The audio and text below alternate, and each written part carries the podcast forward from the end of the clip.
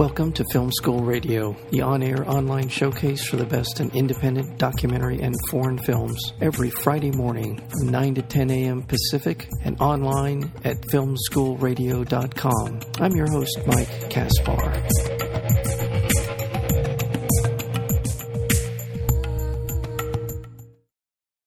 Operation Avalanche, Matt Johnson's follow-up to his widely acclaimed The Dirties, is another fake documentary starring Johnson and his collaborator Owen Williams, once again as young would-be filmmakers. This time through the DV cameras and school shooting plot are swamped out for 16mm film and faking the moon landing. And that is the premise. This is basically, I'll explain to our audience a little better than I just did in the intro, that this is a film about a conspiracy theory that's been floating around for many years that the United States, when it landed on the moon back in 1969, did not actually land, and or the footage that we saw was not, in fact, that landing. We're joined today by the director, Matt Johnson, as well as the producer, Matt Miller, here on Film School. Gentlemen, welcome to Film School. Thank you. We're film students ourselves, so it's good to be back. Well, when you're done with this, you're getting that honorary degree from this film school. So how does that sound to you? That sounds great. Okay, awesome. All right. So let's start at the beginning. Really, this having made The Dirties is in very similar vein.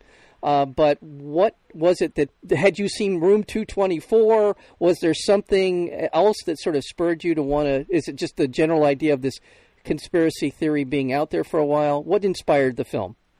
It was the idea that we wanted to make another film that was sort of in the same world as The Dirties, except we wanted to make it about something historical. And when Miller and I were first talking about it, we went all the way back to like the 1800s, like maybe doing a fake documentary at a time where there were no cameras. And then the idea evolved until we finally just started talking about the moon landing.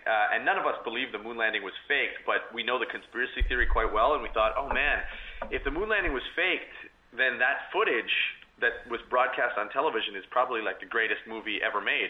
So let's see what we can do telling the story of the guy who did that. And once we had that, we just knew. We just sort of followed it as far as we could. One of the cool things about this is it's not only the film itself, but the look of the film in terms of not just the way you look, not the just sort of the settings, but the film itself, the actual footage is so appropriate for the era as well, which I thought was a nice touch. Thank you so much. Yeah, it was Jared Rabb and Andy Appel, our cinematographers, who worked tirelessly to make that happen. It was really a challenge. I remember there was a recent film that Andrew Bulkowski did about computer chess. Yeah, and he actually found cameras from that era. I just love that when people take the time. I just think that's a testament to you as a filmmaker or filmmakers, is that it's those kind of details that really kick a film like Operation Avalanche into just another level. Hey, thank you so much. For those of our audience who may not be as familiar with the so-called conspiracy, let's explain a little bit what it is. Sure. I mean, it's the basic idea that NASA couldn't make it to the moon and couldn't beat the Russians in the 1960s during the space race, and yet there was so much political pressure on them from their government that they were just told, well, we need to make this happen whether you can go there or not. And there's all different versions of the conspiracy. As you mentioned, the documentary Room 237 is about sort of Stanley Kubrick's involvement in it, whether or not he filmed it. And we just took the best pieces from each one of these conspiracies and combined it all into what we think is sort of a unified vision of how it actually could have happened. We tried to promote the most plausible version of the moon landing being faked. And I'm just going to chime in because actually I've thought when I first heard this, right, Kubrick, he and one of the sort of the premise of the Kubrick end of it is that because he had been working on 2001, he had developed this remarkable sort of sense of what it would be like as a filmmaker for the moon to actually look like and behave like. And so that's sort of what fed into it. But I mean, it's actually, I mean, it's not a, it, as conspiracy theories go, it's not a bad one. It's actually an entertaining one, I think. We agree. Yeah. That, in fact, that's what drew it to us. I mean, we're not conspiracy theorists, but this one definitely had the most excitement to it. That's for sure. And I'm just going to chime in, and I'm not a conspiratist as well, but I always thought the one part of it that sort of kind of made sense was that having the technical ability to actually film Neil Armstrong jumping off of the ladder onto the moon surface seemed to be plausible, that we wouldn't possess that ability to do that, and that in fact, if in fact they could reproduce it in a credible way to look like that's actually, I mean, it's just a sort of a reenactment. To me, that made some sense. They could have actually thought, you know, maybe we can't technically pull this off. We're there. We actually are on the moon, but in fact, we didn't have that ability. And that, again, watching the film, it sort of had, I mean, my particular perspective, it sort of made sense to me, and coming at it from the very narrow perspective of that. Do I sound like a nut, or is that so? No. I think your experience there is pretty common. I think a lot of people who don't know much about it, and frankly, probably who don't really care much about it, think the same thing. And I think that's why the story is so accessible, because at a certain level, it is somewhat believable that very simple footage that all the world saw on television could have been faked, because the images are so basic. It's basically a very, very, very, very high contrast image of an astronaut walking against a black background. I mean, that anybody who knows anything about film production can tell you that would not be a difficult image to recreate in the studio.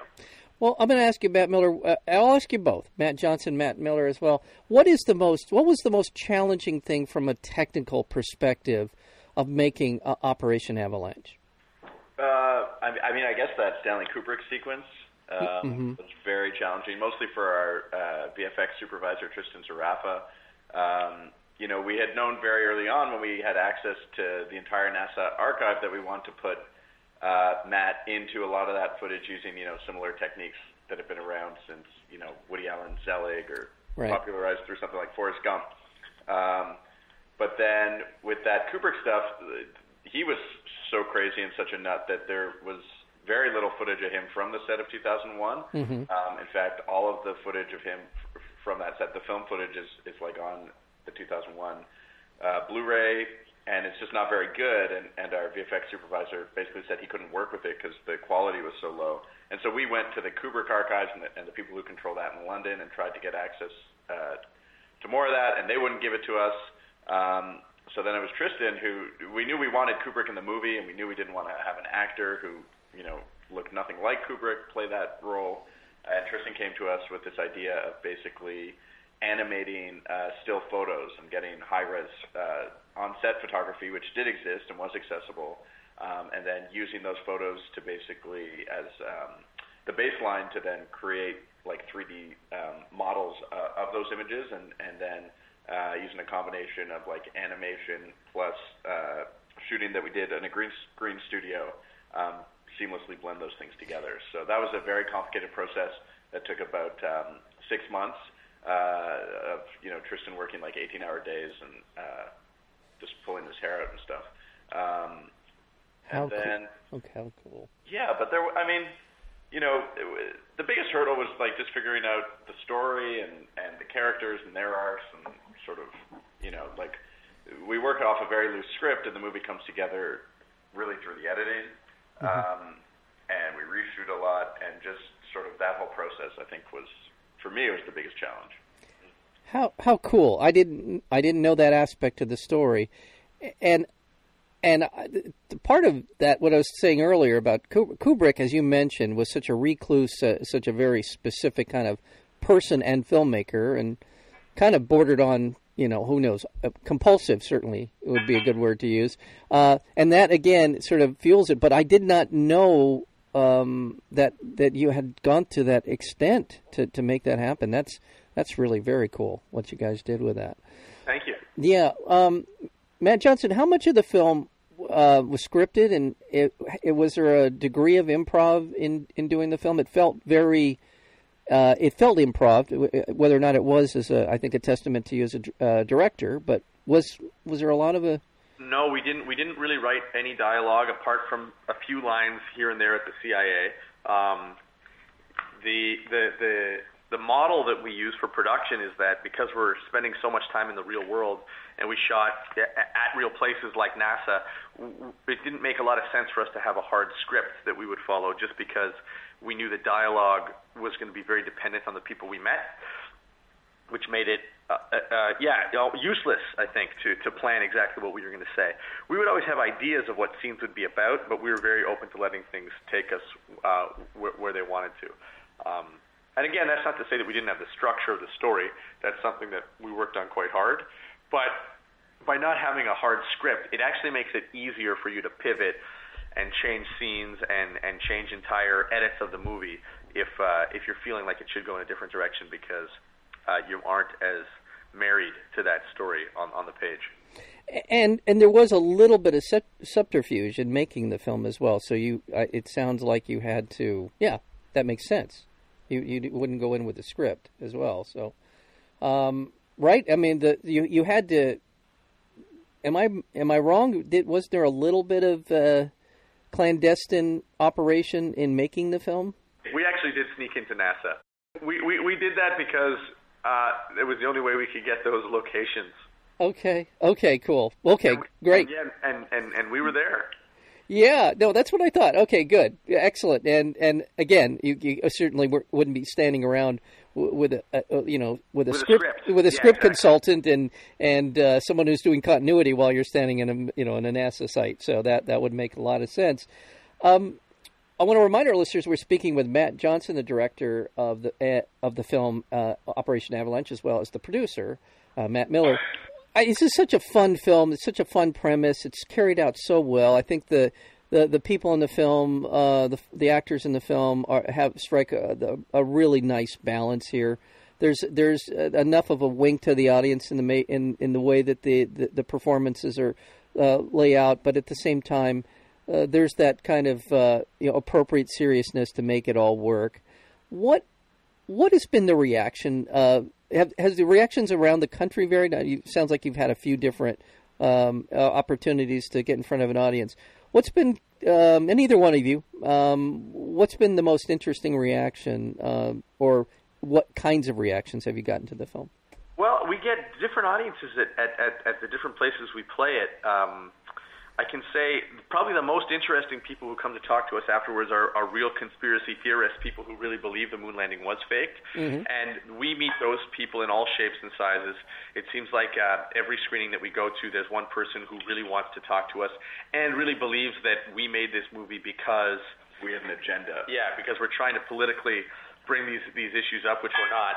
And those people are always very interesting because they're all different. Everybody who believes that the moon landing was faked, I think, believes in it for a different reason. We had one Serbian guy in Montreal in Canada, mm-hmm. who was trying to convince us that him and his friends, this guy was about 70 years old, maybe 80, was trying to convince us that him and his friends were the people who actually went to the moon.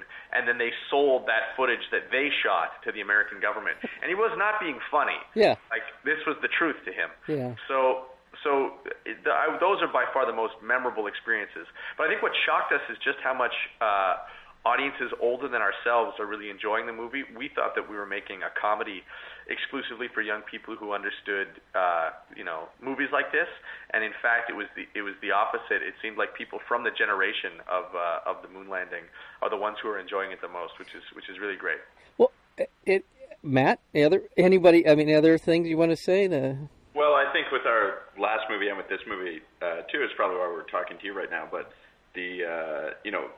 film students and people interested in film and making films are always very eager to talk with us after seeing these movies, because I think the form that we're working in is pretty different and exciting, mm-hmm. And also very accessible. So, we do things pretty lo-fi, inexpensive, guerrilla style, and so it's accessible. It's not like going to see an Avengers movie and saying, "Oh, I want to go do that with my friends." We always like to talk to film students. I want to talk a little bit about there's a bit of it's come up in reviews of the film, sort of a critical, you know, people writing about the sort of the found footage films are sort of played out and that kind of stuff. But I want to I want to ask you about that. But I love that you were talking about the different reactions. I must confess, I hate to say this out loud, but I'm old enough to remember all this stuff. Okay, so I was around when this happened. Oof, that just sort of takes the breath right out of me when I think about it. But at the same time, and I completely understand the appeal, because this is sort of you are there moment for a lot of us. You know, we were watching when that happened in July of 1969, and so there was, everyone remembers where they were when it happened. So to see it come back in a way that is fun, and it comes back in a way that is that there's enough in it of a reference to everything that I remember to make it just the Walter Cronkite stuff, the different stuff that you brought in. It was just it's really a lot of fun to watch it. But then you have a new generation of people who are, as you said, used to mockumentaries. They're used to sort of this idea of playing with perceptions in film. They would have a completely different take on it. And I'm not surprised, but at the same time, that's very cool to hear as well. Yes, thank you. Well, it was something that we really worked hard on. Yeah, you did, and you did a great job. Now let's go back to the idea, sort of, the found footage. This sort of, it's played out. Have you gotten any sort of reaction to that? Because I think what you did here was just wonderful, the way you were able to incorporate it into it. Well, I think a lot of people, as we said at the beginning of this, mischaracterize this style of filmmaking as found footage, when really it's just it's a fake documentary, which in itself is a very new form of storytelling. And so I think that's one of the ways that we're sort of dodging that label. And while it may affect people's desire to go see something like this because they hear it's a found footage movie, I think once you see it, you'll see that it actually has very little in common with movies like another movie coming out today, The Blair Witch Project. Yeah. Thank you so much for making all the efforts that we have been embarked upon today to get together for our interview. It's been a little bit of a challenge. I appreciate you hanging in there. And it's just such a wonderful film, and congratulations to both of you for the work you did on this, and I look forward, hopefully you've got a lot more projects in the works, and you can join us again for more fun on Film School. I hope so. It was wonderful talking to you. Thank you so much. Again, we're speaking with director Matt Johnson, as well as the producer Matt Miller. The film is Operation Avalanche. Go on the site. You can find out. It's at XYZ Films to find out more about the film. And congratulations, guys. We'll talk to you soon. Bye.